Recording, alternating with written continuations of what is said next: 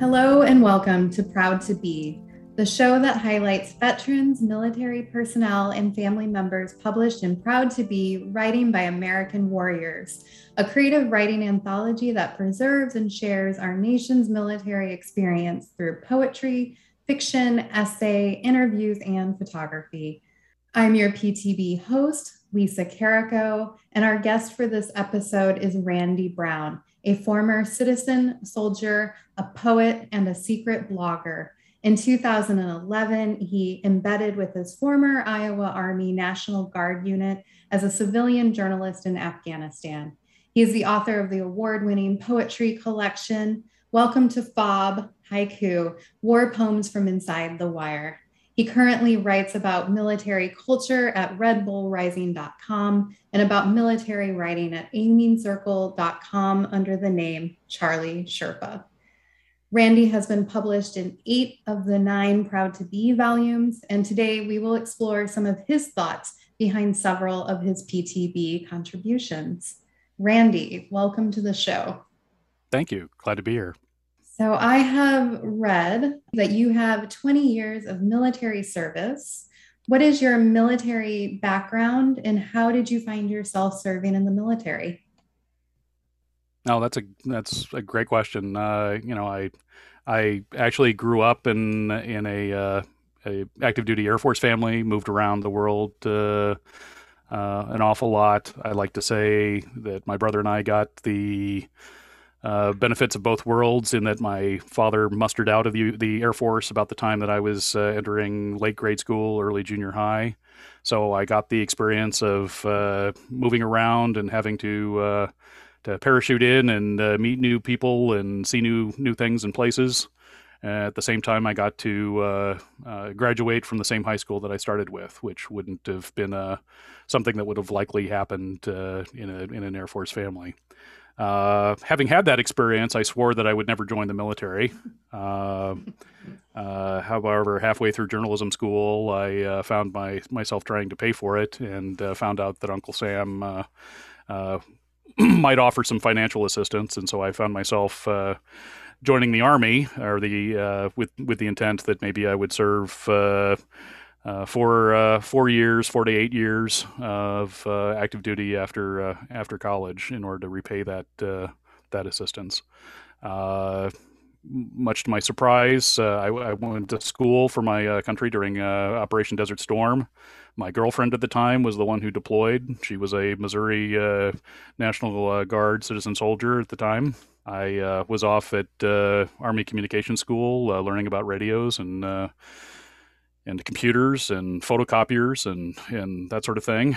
Uh, and uh, by the time that was all over, the, uh, the, army no longer needed my services on active duty, so I found myself uh, uh, applying to uh, become a a National Guard soldier, a part-time soldier.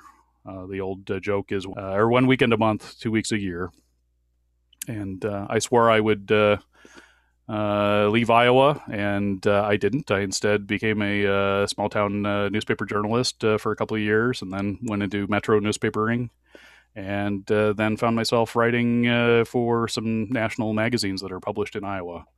the latter, the latter part of that career was involved in in sharing with people how to make their homes and gardens better.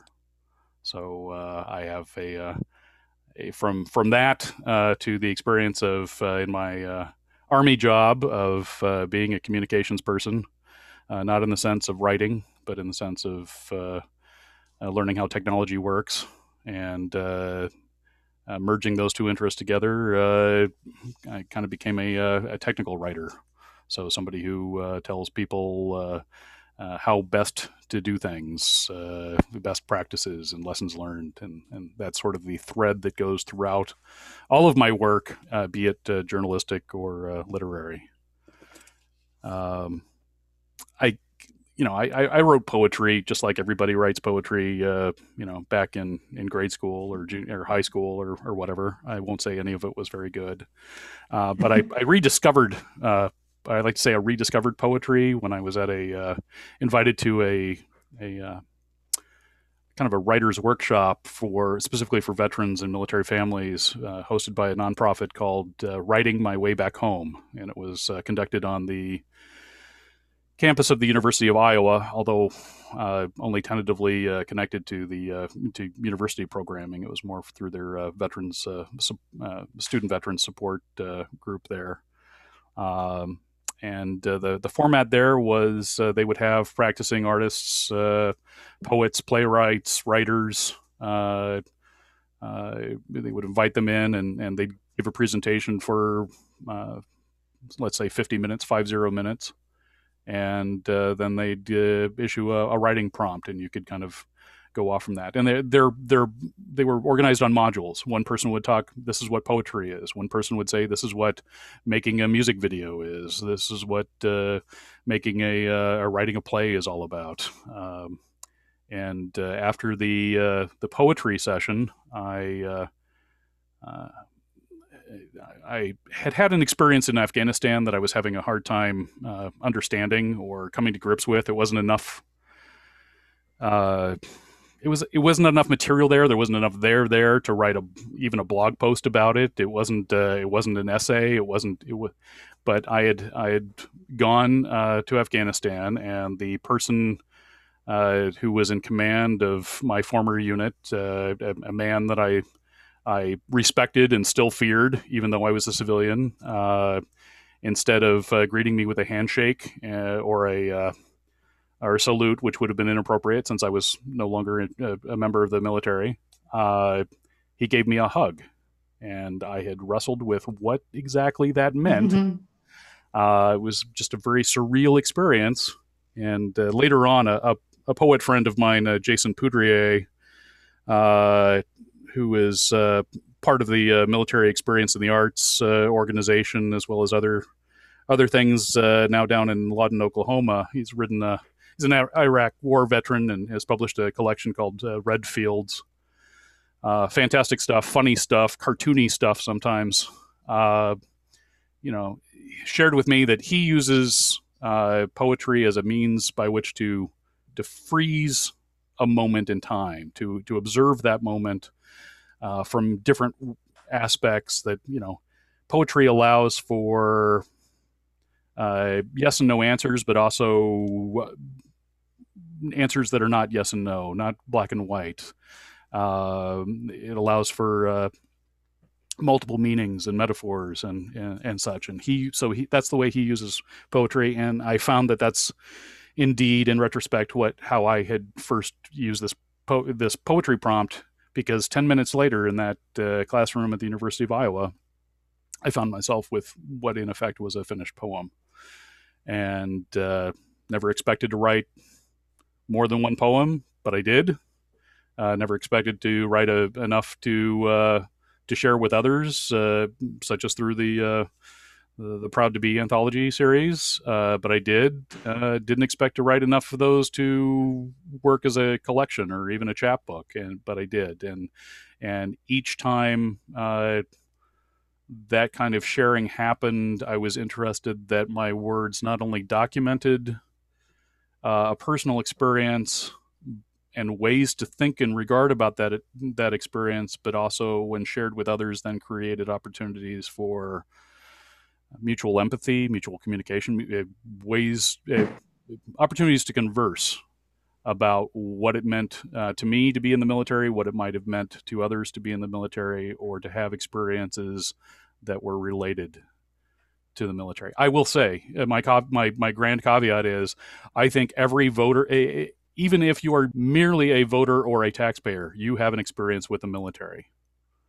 I think all of us have an experience with the military regardless of whether we have served. We we perceive we the military through popular culture, through the media, we have experiences when you start uh, going through genealogies of oh yeah Uncle so and so was in the Navy, or Aunt so and so was in World War II as a nurse. Uh, it's amazing the interconnections that we have uh, as a society, as individuals with with the military. So that's how I I fell into the practice of, of poetry. I do joke that. Uh, you know, I finally found a, a, a, job that pays less than newspaper journalism, and that's uh, citizen soldier poet.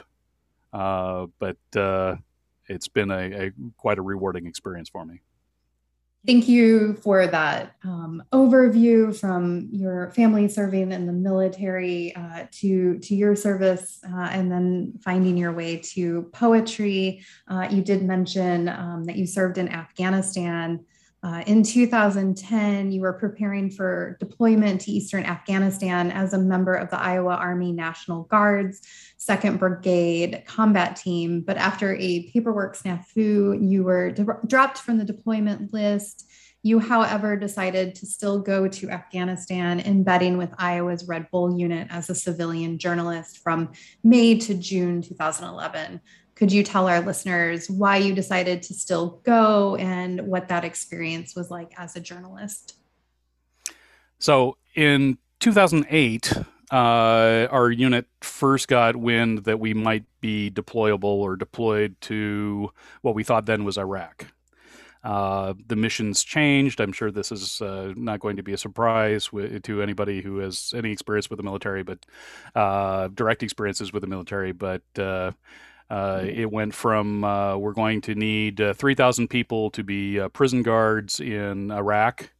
Uh, so you are not going to be doing the military job that you are trained to do. Um, uh, it then changed to we do need you to act in your respective roles that you've been training to do as as communications people and medical people and infantry and and cannoneers for the field artillery and all those all those uh, great jobs. Uh, it then changed uh, nearly overnight uh, to uh, you're going to Iraq to you're going to Afghanistan. And so the uh, Second Brigade Combat Team, 34th Infantry Division, was one of the first, in fact, one of three National Guard units that went to Afghanistan and did its Army job as a battle space owner, as a unit that was responsible for clearing, holding, and improving and building specific provinces in the in the uh, the nation of Afghanistan. So it was a uh, it was an exciting time uh, between uh, 2008 and uh, 2010 as I attempted and my, my wife uh, attempted to get ourselves uh, uh, legally, financially, spiritually ready for me to be gone for a year. interestingly, my job within the brigade at the time involved kind of a blogging like experience, kind of a daily or a regular uh, communications uh, role, uh, sharing uh, lessons and uh, techniques and information internally with the organization. Uh, the blogging was a very new thing to the Army at the time, and my bosses told me that I needed to learn whatever I could, and I learned best by doing. I and I found uh, that I needed to actually play with uh, some of the software, some of the technologies, some of the tools in order to understand and make recommendations uh, to the command on uh, best policies and practices. Uh, started a military blog, a milblog, in which I would document with an eye toward uh, operational and personnel secure, security, but I would document my experiences in preparation for uh, Afghanistan and uh, I needed a uh, I, I, needed a a name to do that because uh, I was also basically blogging uh, within my my day job within uh, uh, my role as a as a citizen soldier. So so I created a blog. I created Red Bull Rising. The Red Bull is the symbol of the 34th Infantry Division out of currently out of Iowa and Minnesota. I was writing basically uh, trying to put down into words uh, my experiences because I I wanted to, in retrospect, or be able to, in retrospect, uh, let my children know who were too young at the time to realize what was happening, what might have been so important that Daddy had to go off and, and miss a year of their very young lives. Uh, fast forward to about 10 days before uh, my status became federalized, before I became uh, mobilized. And uh, I, everybody was uh, supposed to uh, uh, throw their duffel bags on the truck and get ready to go. And First Sergeant said, Hey, Brown, not you, not so fast. And so I was packed and ready to go and had to come home that, that weekend and tell my wife that I was not going to Afghanistan, and she was a good sport. And uh, having been through all the training and all the preparation and all that, uh, decided that uh, I needed to go see things for myself. And uh, so I spent all of my wife's uh, airline miles and about uh, and purchased my own body armor and learned how to dress myself because I couldn't wear camouflage in a in a war zone, which seems a little counterintuitive uh, and then found myself uh, embedding uh, for a few weeks, uh, very late in the deployment uh, for the for my buddies, but still enough to get a taste of what they had gone through. And I continued the blog, and surprised was surprised to find that I was writing, maybe not so much for myself and my kids, but for other spouses and others' kids.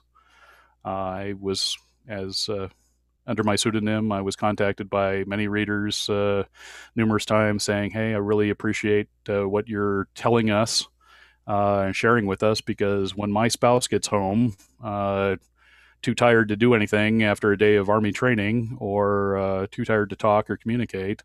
I at least have a sense of what's going on in her life or his life or or whatever. And so I uh, joke that I, you know, I basically started writing for my kids, but ended up writing for others. So, no, that's really amazing. And it's uh, by having that blog and kind of doing that journalism that's um, kind of this firsthand experience is definitely giving families and ch- their children um, the opportunity to kind of see what it's really like versus what they might see on the national news, the televised version of a war. So that's really neat. I joke that uh, also. Uh not everything is a joke. I apologize for keep saying that. I, I joke that. Uh, you know, I've, I've taken on the uh, the mantle of uh, what I what I've heard from uh, a number of uh, English professors who say that you know there are only really two stories uh, in the world or possible. There are you know a hero goes on a journey, and the second one is a stranger comes to town. And really, as I look at it, a, a deployment or an enlistment is is really a combination of those two things uh, a hero goes on a journey and a stranger comes to town. And I guess my uh, my addendum to uh, those is, uh, and they spend the rest of their lives trying to figure out what that all meant, and uh, particularly in a in an age in a world in which uh, veterans and military families are, are, are struggling with trying to find their own meaning out of their service in Af- Iraq and Afghanistan and other places. Uh, uh, certainly that that uh, that struggle is is real and and uh, in writing, uh, be it uh, journalism, poetry, journaling, is is one way to to explore that, to document, and to to share that. Yeah, absolutely. Um, before we explore a little more about how and when you started writing, um, let's start off by having you read uh, which I think ties into oh, what you just okay. said. Yeah. Uh, what Sacrifice has been uh, a poem from Proud to Be, Volume One. I always have to caveat uh, uh, this one with I was angry when I wrote this. Um, and I've I've sometimes struggled not to sound angry when I'm when I'm reading it aloud. but you you mentioned earlier, you know how how people see uh, the military and, and, Iraq and Afghanistan, particularly uh, depicted in the media. And this poem was inspired by uh, a period of time after which I had dropped off the deployment. Uh, the Iowa Army National Guard kept me on state duty, uh, so I was I was working every day as a National Guardsman, not as a mobilized soldier and would send me on trips down to Mississippi and to California to monitor the few weeks of, of training and validation that the Red Bull Brigade uh, was undergoing. So I found myself traveling in uniform through airports, which is kind of unique. Uh, many people thought I was de- deploying since I was in combat uniform, not in dress uniform.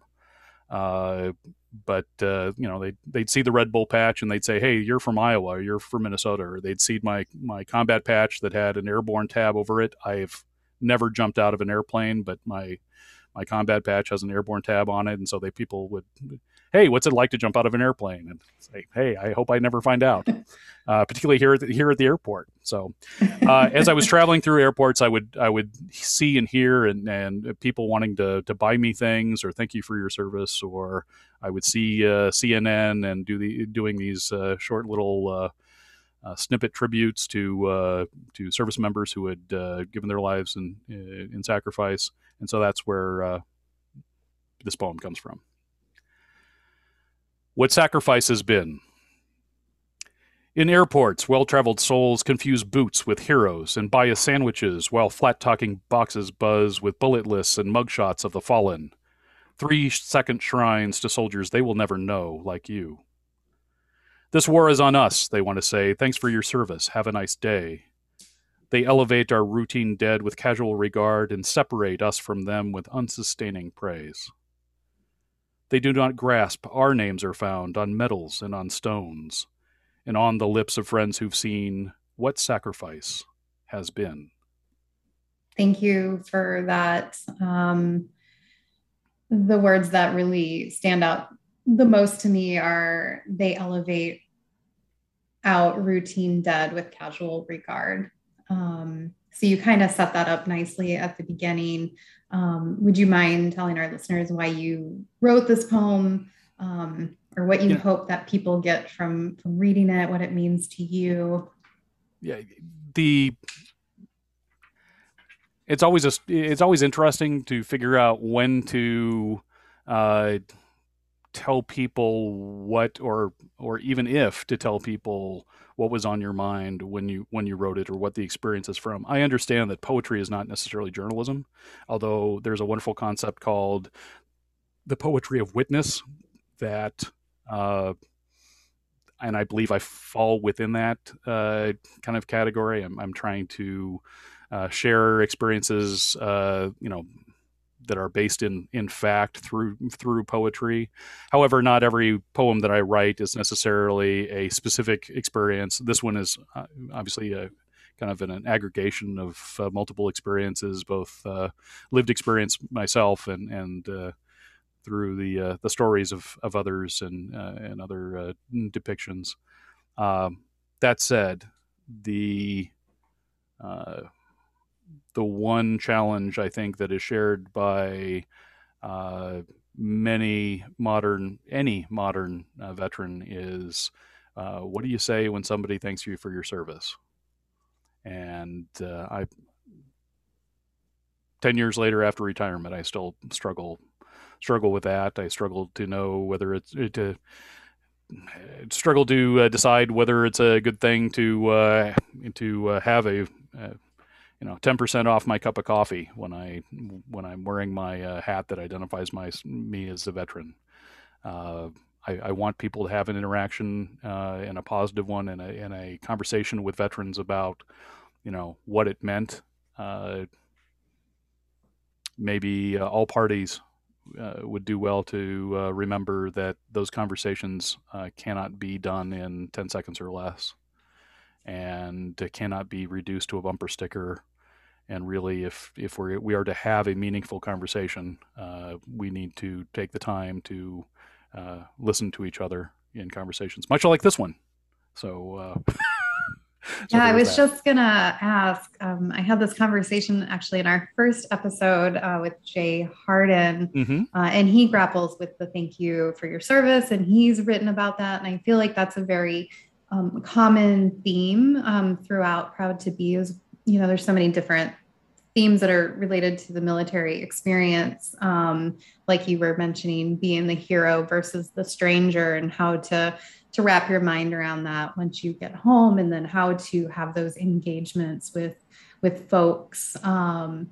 so I know for Jay, he served in the Vietnam War. He felt like nobody ever asked him about his service. It's easier sometimes for people not to ask because maybe they don't know how to ask or uh, they don't know how they'll handle that um, conversation or the things that they might hear. So for you, do you feel like people have asked you about your service outside of interviews? Um, and do you feel like people have those honest conversations with you about that experience I, I, I, think they can have honest conversations if they are prepared to have honest if they are prepared to listen if they are prepared to make physical space mental space emotional space to, to have those conversations uh, I, I, find it interesting the thought just occurred to me the phrase thank you for your service is not a question you know thank you for your service is a declarative statement that that really is designed to to cut off further conversation. Uh, the questions that are asked, you know, in the uh, checkout uh, line at uh, the grocery store or whatever, uh, that are just as dangerous or demeaning or as uh, explosive, potentially as "Thank you for your service." The question would be, "Have you ever killed someone?" which is a, a phrase that even I, you know, who was a communications guy, you know, I, I ran the radios. Uh, but uh, I got that one morning in at 4 a.m. on the and the taxi driver asked me on the way to the airport, and it just blew me away uh, that uh, that this individual, you know, I, I, I tried to react in a constructive, uh, positive way, but how do you educate someone that that was really an inappropriate question to ask, and this is why. Uh, so uh, so again looking for ways, and they're not going to. There's no easy answer. There's no right answer. I can't give you the bumper sticker in in response or offer offer listeners you know, the, the, bumper sticker uh, according to you know to Randy Brown. Uh, but uh,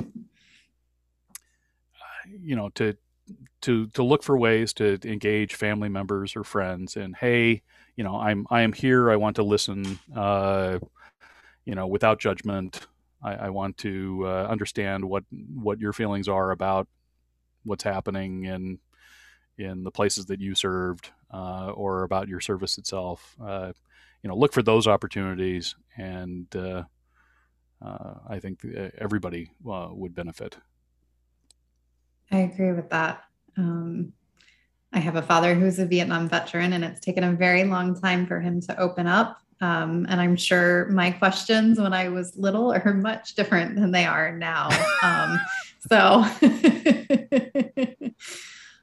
well, and it's been an, an, interesting experience for my own father uh, and I. Uh, uh, you know, he's had occasion to to share little drips and drabs, uh, snippets of uh, uh, family history as I've tried to figure out exactly where where he was, when he was, what he was doing. And and whatnot. Uh, at the same time, it was through poetry that I realized that I had an experience with the military too. That uh, one of the poems that uh, people have most responded to uh, and has been anthologized a couple of times involves uh, my being on the playground in second grade.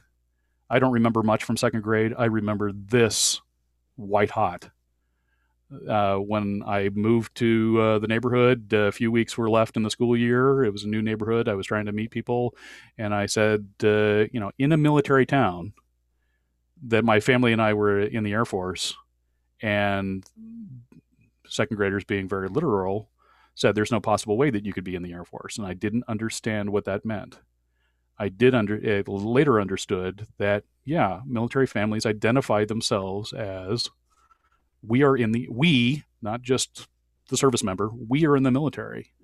And that's you know that code then unpacks to mean well we move around a lot and we we have experiences in different places and we have uh, strange mixtures of uh, uh, Japanese, Korean, and American colonial furniture in our house, and that may look strange to you know the neighborhood kids as they come over.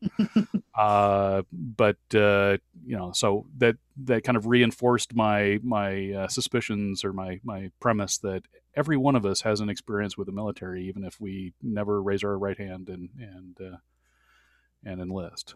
So yeah, I um, I kind of have that similar experience. We did not move around. I've never, I've never served, but as a little girl, uh, there were Japanese tapestries all over our house, and these really amazing Japanese dolls that uh, were in a plastic container that right. I somehow figured out how to take off, and oh. I would play with these dolls. I would try to comb their hair, which it's all like together. Um, and I would get in so much trouble. Like, but it also really, um, as a person, made me really intrigued by this other world. And I actually, um, in my, I guess that was my my 30s, I did go over and teach English in Japan. So oh, these dolls had such like a profound impact on me about wanting to experience another part of the world. And I may not have felt that way if if my dad hadn't brought all these things back uh, with him um, from Vietnam. Um, is, he had to stay over in Japan after right. an injury. So that is yeah. that is awesome. Final final final Sherpa family story uh, or Brown family story. Uh, we were stationed in Japan. Uh, the the family at one point. Uh, we moved. We the family story goes. I would have been kindergarten, first grade uh, era, but sold all the household goods we we could uh, shipped over uh, to uh, to uh, I, I, believe Yokota, uh, Japan or Yokota Air Force Base, Air, Air Base, and the reaction there was, "Greetings, Brown family. We're glad you're here. Why are you here? We, the unit is moving back in eight months." So we had completely dislocated ourselves to to Japan in the expectation that we were going to be there for four or more years. And instead, 11 months later, we were shipping back to the United States as a family with all that kind of uh, uh, dislo- literally dislocation, uh, mm-hmm. all that mm-hmm. shuffling around. Uh, and to this day, uh, uh, my mother still has some very choice things to say about uh, all the things that were, were lost on that uh, that move and uh, and whatnot. So uh, it can be very defining as a as a kid, I guess, is the, the, the final moral moral to the story. Um, let's get back to your writing. Um, you did mention early on that um, you know after years of writing and editing for newsstand consumer magazines, um, concurrent with your career in the National Guard in Iowa, you mentioned that you rediscovered poetry uh, at a conference, a writing conference, a, com- a workshop. Um, so you've already read one of your poems. I wanted to have you read another one. Um, a radio telephone operator writes haiku from Proud to Be, Volume 4. Uh, this poem feels different from what Sacrifice has been, where you, you did mention that's a bit more of an angry poem. Uh, this one is perhaps a bit more play, playful and it's a haiku. Um, so, would you mind reading the poem and telling us a little bit about it and why you started writing haikus and incorporating humor as a way to tell your military stories? Sure. Uh, I have to. So, I, I, I, like to say that I, I, I write poetry or some poetry to try to trick my buddies in the army and elsewhere into who say they don't read poetry into reading poetry. And one of the ways that I've done so is is I, I like to say that I've I try to subvert the haiku form. Uh, lots of people seem to encounter haiku in grade school and junior high and are familiar with well it has to have five syllable a line of five syllables followed by a line of seven syllables followed by another line of five syllables, and it has to do have something to do with the natural world. And you know, there's a reason why my many people lose their love of poetry because uh, even from a from a uh, an early age, we kind of get the the rules of poetry kind of beaten into us. However, they do at a very uh, fundamental and visceral level. Uh, people seem to understand what a haiku is, and it is compelling it, must hit some part of the reptilian brain or something. When somebody tells you something is a haiku, Americans at least, immediately start wanting to count syllables, even though syllable count really isn't necessary for for real for quote real haiku. Uh, but they start counting five seven five to see whether you made it. So that is one of my techniques into trying to get people to to read poetry who say that they don't. Uh, also, having uh, some amount of uh, you know my my my personal theory of, uh, theory of humor is that all humor, all jokes uh, spring from a surprise, uh, and that a haiku is is obviously supposed to have a a a dual meaning or a, a dual relationship with the inner and outer uh, worlds, and uh, the that recognition is is a is a surprise. So all of that said, making a very simple thing very complicated. Thank you. Uh, it, then I have attempted and, and really fell, fallen into a form in which um, I allow myself to consider the military experience from different viewpoints a radio telephone operator writes haiku is is very close to my own personal experience. I worked with radios, I worked with computers, but I've written other sets of haiku, and I typically write about five haiku and put them under a title. Typically, haiku are not titled. Typically, haiku do not come in sets. These are things that I've practices that I've kind of incorporated into my own practice because five, the number five, uh, seems to be enough uh, or sufficient to allow the reader to understand that I am considering this particular point of view or persona within the military experience. Trying to do syllable count, trying to adhere to that, that strict grade school uh, interpretation of what a haiku is, makes uh, army uh, nomenclatures, army names, army jargon uh, difficult to fit. And so an OE 254 is a particular type of uh, radio antenna that uh, uh, I learned to erect and take down. Uh, it takes a couple of people usually. It looks like a dandelion kind of bursting with seeds at the at the top of it when you get the whole thing out, and it's a so it's a specific type of radio antenna. I could not typographically write OE254 in the correct way and have a reader who is not familiar with Army jargon understand that, oh, it's he's not saying OE 254. He's saying OE 254. So typographically, I know listeners won't be able to see this, but typographically, trying to translate the military experience to non-military personnel or people who have not served in my version of the, the military, my era of the military, might recognize.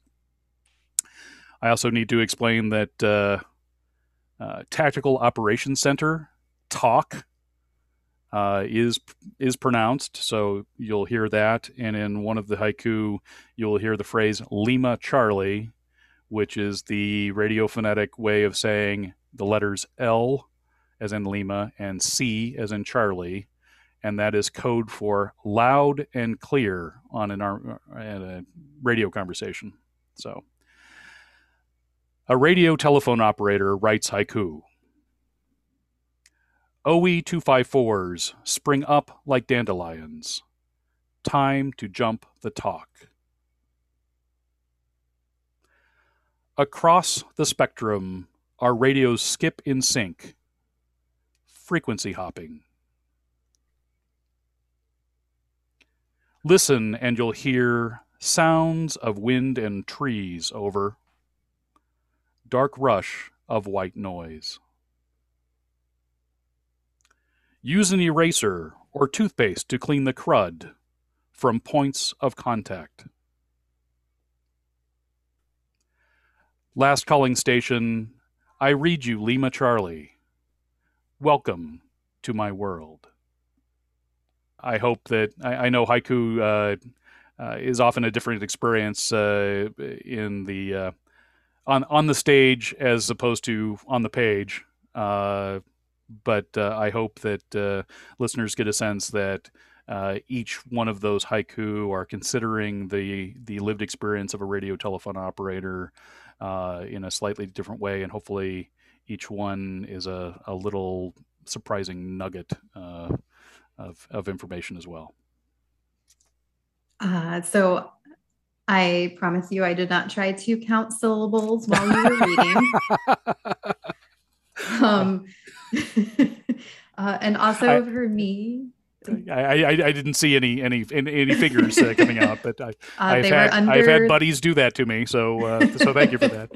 I would have done that under the table. Uh, that's how I used to count math in elementary school. If I have to admit, I didn't want anybody to know, so I'd do it under the table. Um, so this this um, haiku for me uh, you talking about radars, uh, something that I had discovered when talking to my father. Uh, my grandfather served in World War II, and after that, he worked for General Electric and okay. he actually worked on radars. And my father, when he uh, served, he was drafted uh, for the Vietnam War, and uh, he actually built the radars and moved them around that my grandfather had actually worked on. So wow. it was, I believe, the MPQ4. So oh, wow. I thought that was such an interesting yeah. tie-in. But that was what my dad did in Vietnam was he would build these um, radar towers. Excellent. that is such an awesome story. And and a, and a, and a wonderful connection that I, I, I and and the idea that uh, you know in the National Guard, at least in the uh, the 1990s, uh, when you know was the first part of my experiences there, uh, we often had the hand-me-down uh, tools and technologies. So uh, I, I learned on a Vietnam era radio, and when we would mobilize and and do training with active duty units. Uh, they would uh, drive up in their with their digital radios and and we'd say well how do we talk to each other and uh, they would have no idea on how we were supposed to communicate national guard to active duty army uh, using the same airwaves and frequencies, but not you know not having the same uh, tin cans of communication. So. Uh, so I, I, feel a connection to your story, and that uh, yeah, I, I, got to use what what they used. That's, that's awesome. that's awesome. Um, I always love synchronicity. So um, when you presented that you wanted to read that uh, poem, I was all about it. So excellent. Um, well, how did you find Proud to Be? And what about the anthology inspired you to submit not only to volume one, but to keep on submitting? Well, the, the thing that most motivated me after uh, after publication in volume one was it's like eating potato chips. You can't you can't just do it uh, once. You got to try again. Uh, you know, I mentioned earlier. You know, I never expected to write poetry, but I did, and I never expected to write enough to share, uh, but I did, and, and so I, I, guess I've come come to a kind of a personal theory of of you know it's a journey, not a destination. That uh, as I that people may come back from a deployment or people may retire after a military career and try to figure out what okay what did that all mean and writing is a way to explore those things and after a little while, you get to a certain point where uh, it's not just writing for you; it's maybe writing for somebody else. And in, my case, as a as a journalism major, you know, I, I, I that was kind of on board already. That was kind of firmware in my my head that uh, you don't write until you, unless you want to share it.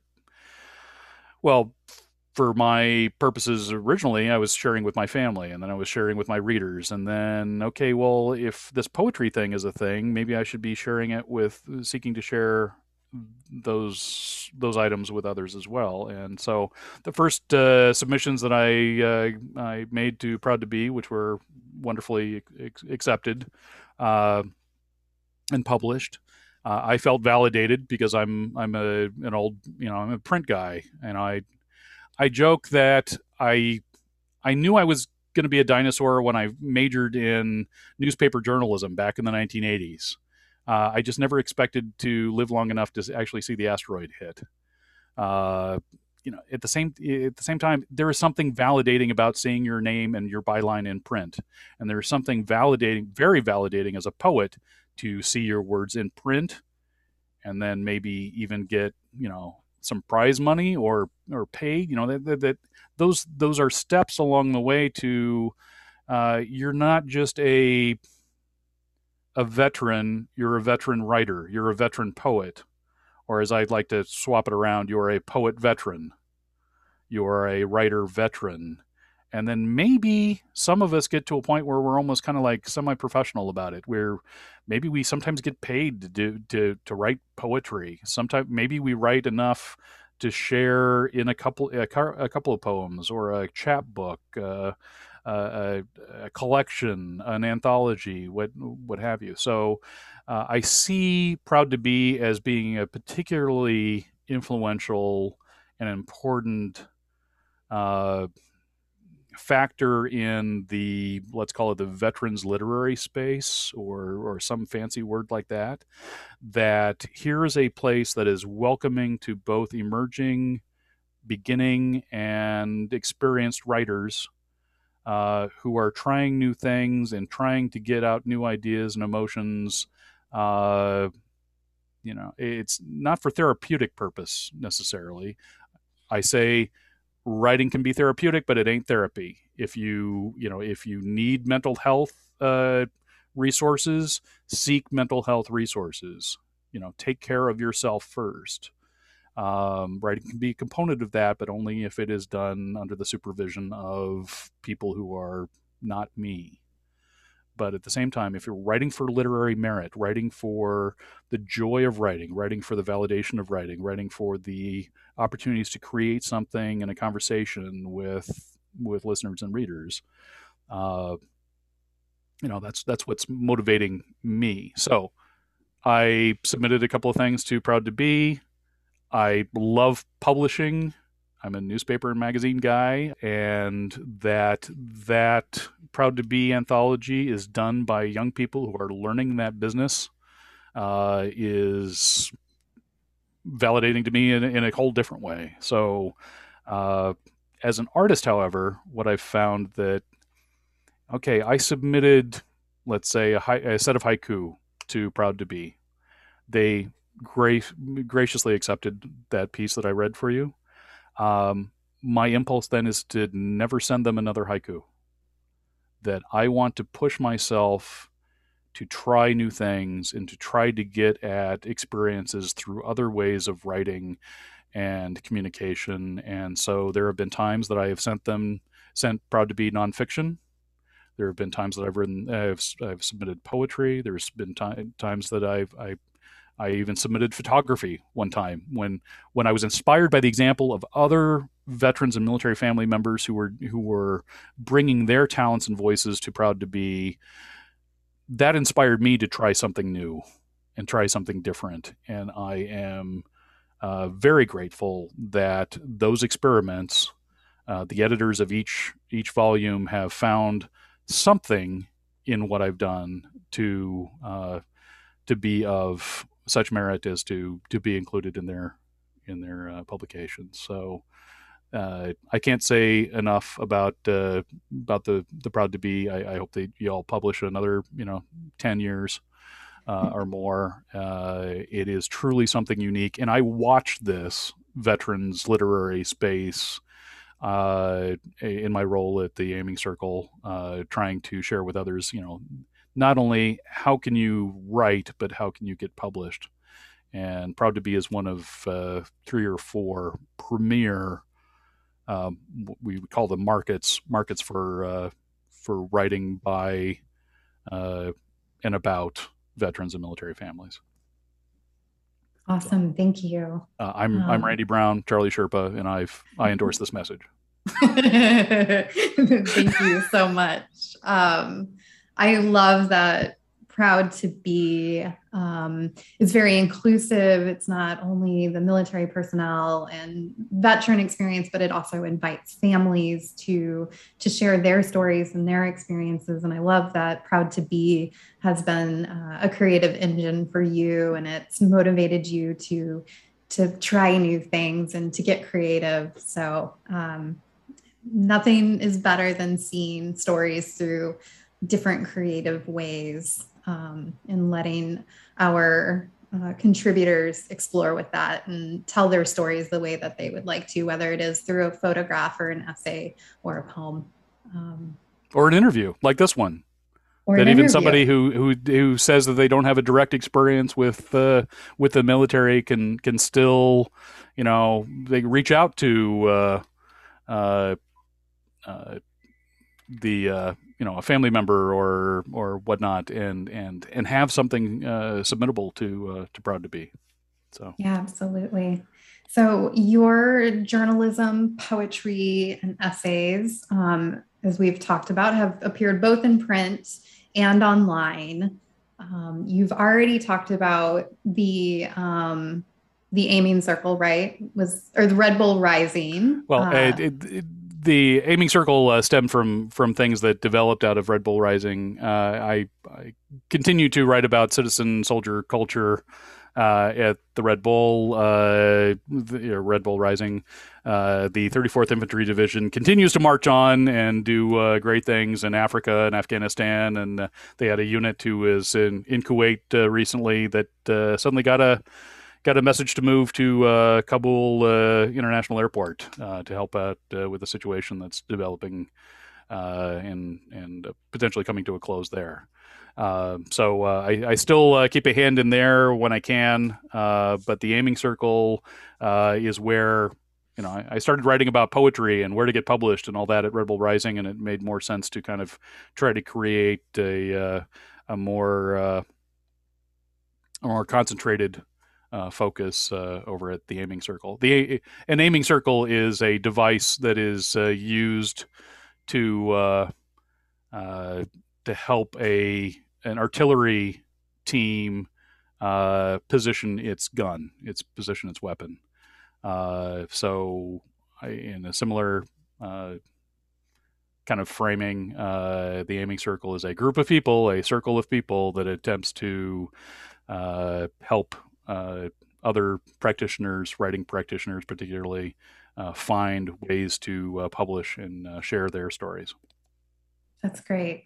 Uh, I love that you are working on getting published, but also helping other veterans um, find all a of place us, to. Yeah, all of us is smarter than one of us, and so uh, I, uh, I, I do try to. Uh, the, the, through line of my entire career seems to be uh, find out what works and then share it with others. Absolutely. Um, so, with that, um, you found yourself writing under the name Charlie Sherpa when addressing veterans topics. So, how how did that all come about? The origin story to Charlie Sherpa. Okay, yes. uh, uh, call signs are not a thing in the army. Uh, I've done some uh, technical writing for uh, and blogging for the U.S. Air Force or or parts of uh, contractors uh, for the U.S. Air Force, and it amazed me when working with Air Force uh, types that they would. call themselves well. This is Pinto, and this is Jimbo, and this is you know they they all had a nickname, and nobody identified themselves by by rank. And it was uh, in some ways aggravating as a as a journalism type trying to get somebody's name when they they only it, it's like uh, you remember the movie Top Gun?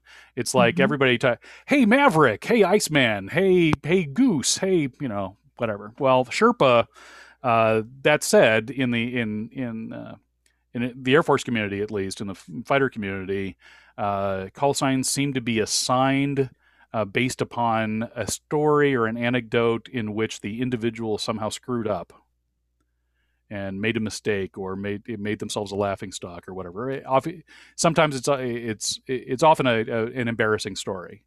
So that said, in a uh, during one uh, training exercise, I was assigned to collect everybody's uh, handguns and sidearms and uh, rifles to uh, turn in at the end of the training exercise, and uh, somebody turned, and I thought it looked pretty, pretty kick a. You know, I, I, I, I had all these weapons on me, and I'm just, I'm just, I'm loaded for bear, right? I, I I think I look pretty masculine and macho. And somebody said, "Oh, you're the weapons Sherpa." And uh, I, you know, I, I, suddenly saw myself in the in through others' eyes and realized that I, I must have looked quite comical with all the you know there was I, I, had things hanging out of cargo pockets and you know there was no way that I was I looked more like a clown than a than a warrior and uh, so Sherpa stuck with my stuck in my my mind. Uh, so when it came a time to sign up for my my first blog on uh, blogger.com and they needed a name and i didn't want to be i couldn't afford to let people know my real name So writing under pseudonym has a long and, and uh, proud history in uh, in journalism. Just ask Mark Twain. Just ask Nellie Bly. Just ask you know whoever else. Uh, you know uh, who don't uh, George Orwell. You know, all of these people are. So I I picked Sherpa, and the field another required field was a first name, and so you know I remembered uh, you know Charlie Foxtrot being a, way to say something uh, not so uh, uh, nice in in the military. so Charlie came to mind. So Charlie Sherpa is the pseudonym that I wrote under uh, at night, and Randy Brown was the name that I wrote about, uh, wrote during the day, and uh, I went about uh, probably six months before uh, somebody was reading something uh, in my unit and realized that I was writing about something that, or that Sherpa was writing about something that only Randy would have known and uh, put two and two together. So it uh, it gets very interesting sometimes. Who I am depends on who you are, depends where we are, depends on who's buying drinks. Uh, it is very helpful to me, however, much like it was helpful back in the days of wearing my uniform. If I got when I was in the Army National Guard, if my house, if my phone rang and somebody asked me for me by rank, I immediately knew, you know, that that could focus me. Where, you know, where's this person coming from? Similarly, when I'm at a writing convention or a conference or, or publishing conference or whatever, uh, when somebody greets me as Sherpa, I immediately know, you know, who I am to them, and it can be, it can really make communications, uh, can streamline communications. But Sherpa continues to be kind of a, a uh, an open source uh, pseudonym uh, that it's helpful that uh, to separate uh, my uh, my civilian writing and my my military flavored writing. there are other Randy's Brown out there, so that it becomes a byline I- issue as well. So sure, having Sherpa around continues to be useful, and he continues to refer to himself in third or first person depending on which one I am. So. I hope that clarifies or confuses things sufficiently. uh, so I have noticed with Proud to Be, uh, if I, I, I have noticed that you have submitted under Randy Brown and Charlie Sherpa. So for a little bit there, I was like, I got to figure this out. well, and that I I hope that doesn't. Uh, uh, I hope that's not a reason, uh, perhaps, that editors uh, you know, selected certain work and not others when not realizing that, you know, it was the same guy writing under. I, I think all that came from was uh, I I garbled uh, which email address I used to uh, yeah. submit one year, and uh, so uh, so yes, I, I, guess you can say that both of us have been published at Proud to Be, both Randy and Charlie. You're you're both well represented throughout the Proud to Be anthology series. uh, that's wonderful. Randy, you are currently the poetry editor at the literary journal As You Were, published by the nonprofit Military Experience in the Arts, and involved with the Military Writers Guild and their anthology Why We Write. You were so graciously a judge in the photography category of Proud to Be Eight uh, from everything that you've already talked about, you're very passionately involved in the art of military writing, both as a contributor and a supporter. So, to you, why are military based publications so important? Well, again, uh, what separates uh, Proud to Be from other efforts is that there is a regular, uh, consolidated uh, curation of uh, writing and, and welcoming uh, curation of, of writing from uh, from everyone uh, involved in in the, the military or involved eh, directly or indirectly with the military. Military experience in the arts uh, attempts to have a similar philosophy. Um, our publication is is online only, and we tend to focus on the the beginning end of the spectrum, uh, although we do accept uh, submissions from from uh, experienced uh, writer veterans as well. Uh, in that, we're often trying to convince people that it's okay to write poetry, or that it's okay to write stories. and we will even kind of conduct virtual uh, mentorship uh, on, on, a case by case basis, but uh, kind of a virtual workshop with writer veterans that are who are just starting out. Uh, we feel that it's our role to to kind of encourage people to get get them over that first hump, and that once they get the hey, that was really great, then then it's all uh, you know, it's Katie bar the door. Let's let you know where where can we send you elsewhere to uh, to move forward in your own uh, journey as a as a writer veteran. Again, as, as codified and, and consolidated at the aiming circle, uh, you know, I, I look for uh, that spectrum of markets uh, to which uh, writer veterans can can some can have positive experiences uh, about uh, getting published and sharing their stories, regardless of what genre, what mode of writing they're they're exploring. So there are markets out there that I can rec- recommend: Veterans Writing Project, Military Writing Experience in the Arts, Warrior Writers. Um, each have different ways of doing uh, business there are also what I'm what I'm excited about in my own publishing life are those publications that uh, don't solely define themselves around the or don't focus themselves solely around the uh, military experience. So uh, there is a kind of progressive, moderate progressive uh, publication called The Wrath Bearing Tree uh, that has been very established by veterans, uh, but also you know published on topics other than uh, the military. Uh, although I, I, I, I, touch back to uh, something that Jason Poudrier uh, once told me mm-hmm. as well, uh, and this was advice that uh, that had been given to him by by a mentor. that you know he he wondered out loud, when do I stop writing about war? And the answer back was, perhaps you will find that no matter what you are writing, even if it's a children's story or even if it's a you know a screenplay or whatever, even if it seems to have nothing to do with the military, you may still be writing about war. And so uh, uh, when I when I so I see proud to be as as uh, that upper middle kind of kind of achievement where people uh, can be published and feel that validation and hopefully not only submit again next year but also to to proud to be, but also to be even more expansive in their their vision for where where can they submit their work, where can they share their work, uh, in in order to uh, to make those conversations happen, not just within the stereotypical military family, but with everybody who is a stakeholder in our society, be they voter or taxpayer.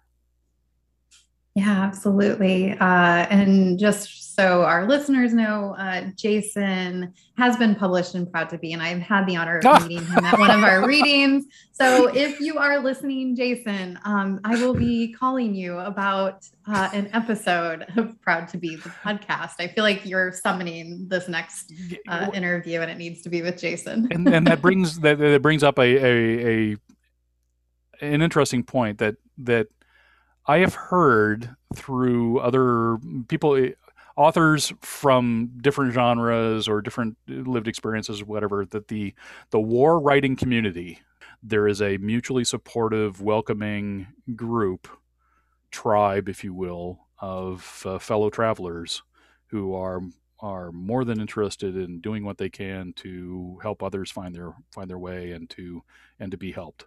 So uh, I find I, I, hear that that's unique to this little niche of a niche of a niche of a niche, uh, but uh, or somewhat unique. The fact that uh, we all begin to know the same people and have have stories and experiences that's that's great. Uh, please pass along my regards to Jason if and when you talk to him. Uh, he knows no, me by both Randy Brown and as Sherpa. So. Uh, and I think there's something to that. we host well pre-COVID, we would host an in-person Mm. Uh, proud to be reading in St. Louis, and you know, our contributors are from all over the nation. Um, and I love that people come from Oklahoma and California and from the East Coast. And um, after the reading, we all get together and have dinner together. And um, you can really see that warrior writers' camaraderie. Everybody's so excited about what they've listened to and how that affected them. And those conversations are always so rich, and you can definitely see that connection. Excellent. okay, let's explore one more poem. Uh, okay. It's called Suburbistan. It first ah. appeared in PTB 3.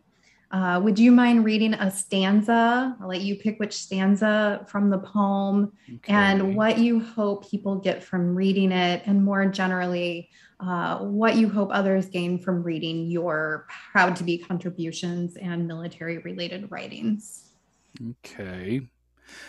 I'm going to cheat and I'm going to read two stanzas, but they're not together. So okay. I will read the first and the last stanza.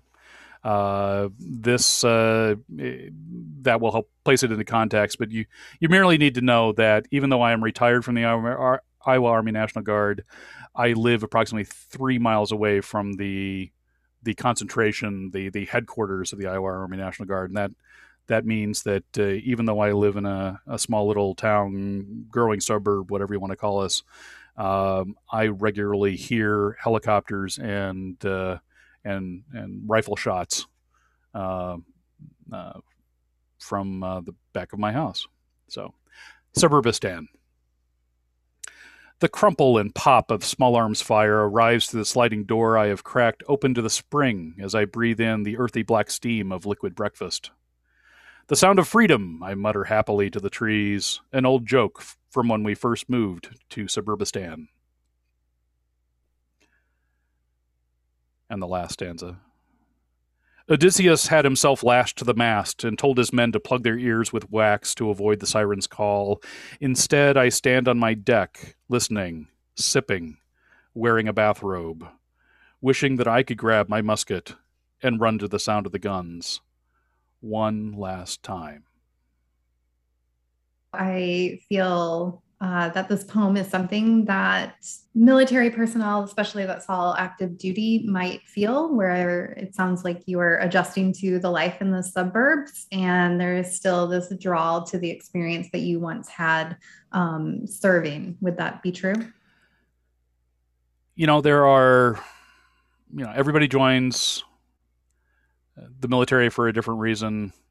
Few of us uh, can say after the fact what what those reasons were or whether those reasons stayed the same. Uh, you know, we see in popular culture with uh, uh, movies like The Hurt Locker, uh, which involves a EOD, uh, an explosives expert who comes home uh, from a deployment and and you know apparently misses one interpretation misses the adrenaline that misses the the the heightened sense of reality the hyper reality of, of being deployed. Uh, I've had readers uh, uh respond to Suburbistan as in that kind of mode that yeah they they miss the excitement they miss the the sense of purpose they miss the the the the shared camaraderie of serving in a uniform and serving serving toward a, a specific mission. Uh, in the National Guard, you know, the the running to the sound, sound of the guns, the grabbing the musket uh, as a as a particular mytholo- mythology. Uh, many of my fellow veterans, myself included, find validation and purpose outside of uniform in the forms of community service or church service.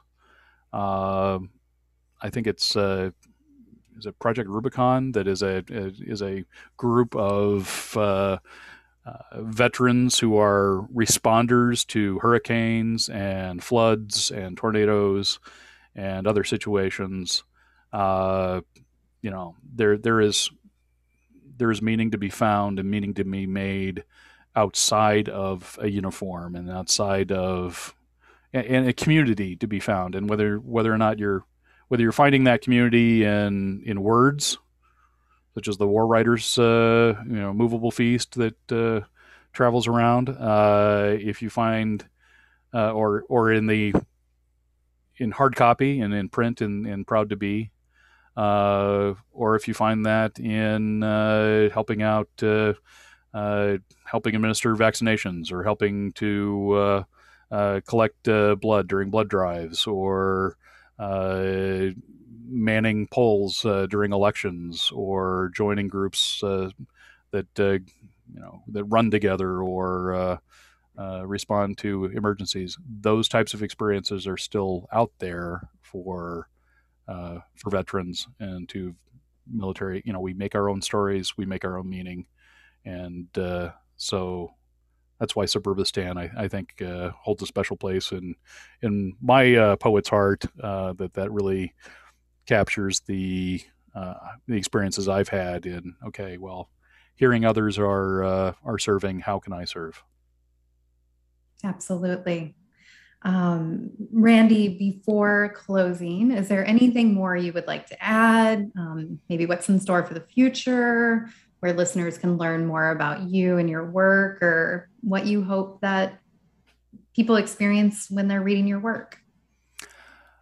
Uh, well, I I hope that people get to read my work in the upcoming uh, volume of uh, Proud to Be. Uh, I'm I've got fingers crossed that uh, I may have made a made the cut on on another one. Uh, they can check my my poetry out at fobhaiku.com, which is where I occasionally post new work and news about what's been published and what's what's upcoming. Uh, I'm, I'm experimenting with a uh, uh, the potential chap book, which is a uh, back in my day, uh, we used to make these uh, chap books of collections of small mini collections of poetry by Uh, and prose uh, by uh, running a photocopier and a stapler and you know making making zines out of things.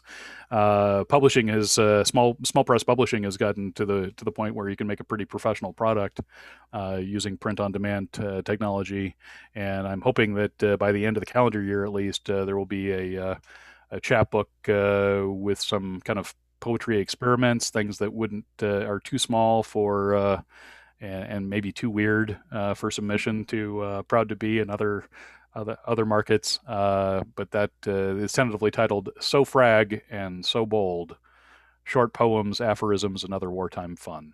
So again, trying to use humor as a way to to share military and other experiences. So. Awesome. Thank you. Uh, lots of great work coming out. Randy, I really enjoyed this conversation. Uh, thank you for all that you do, not only in supporting and promoting Proud to Be, but in bridging the civilian military gap. Well, thank you. It's been a pleasure.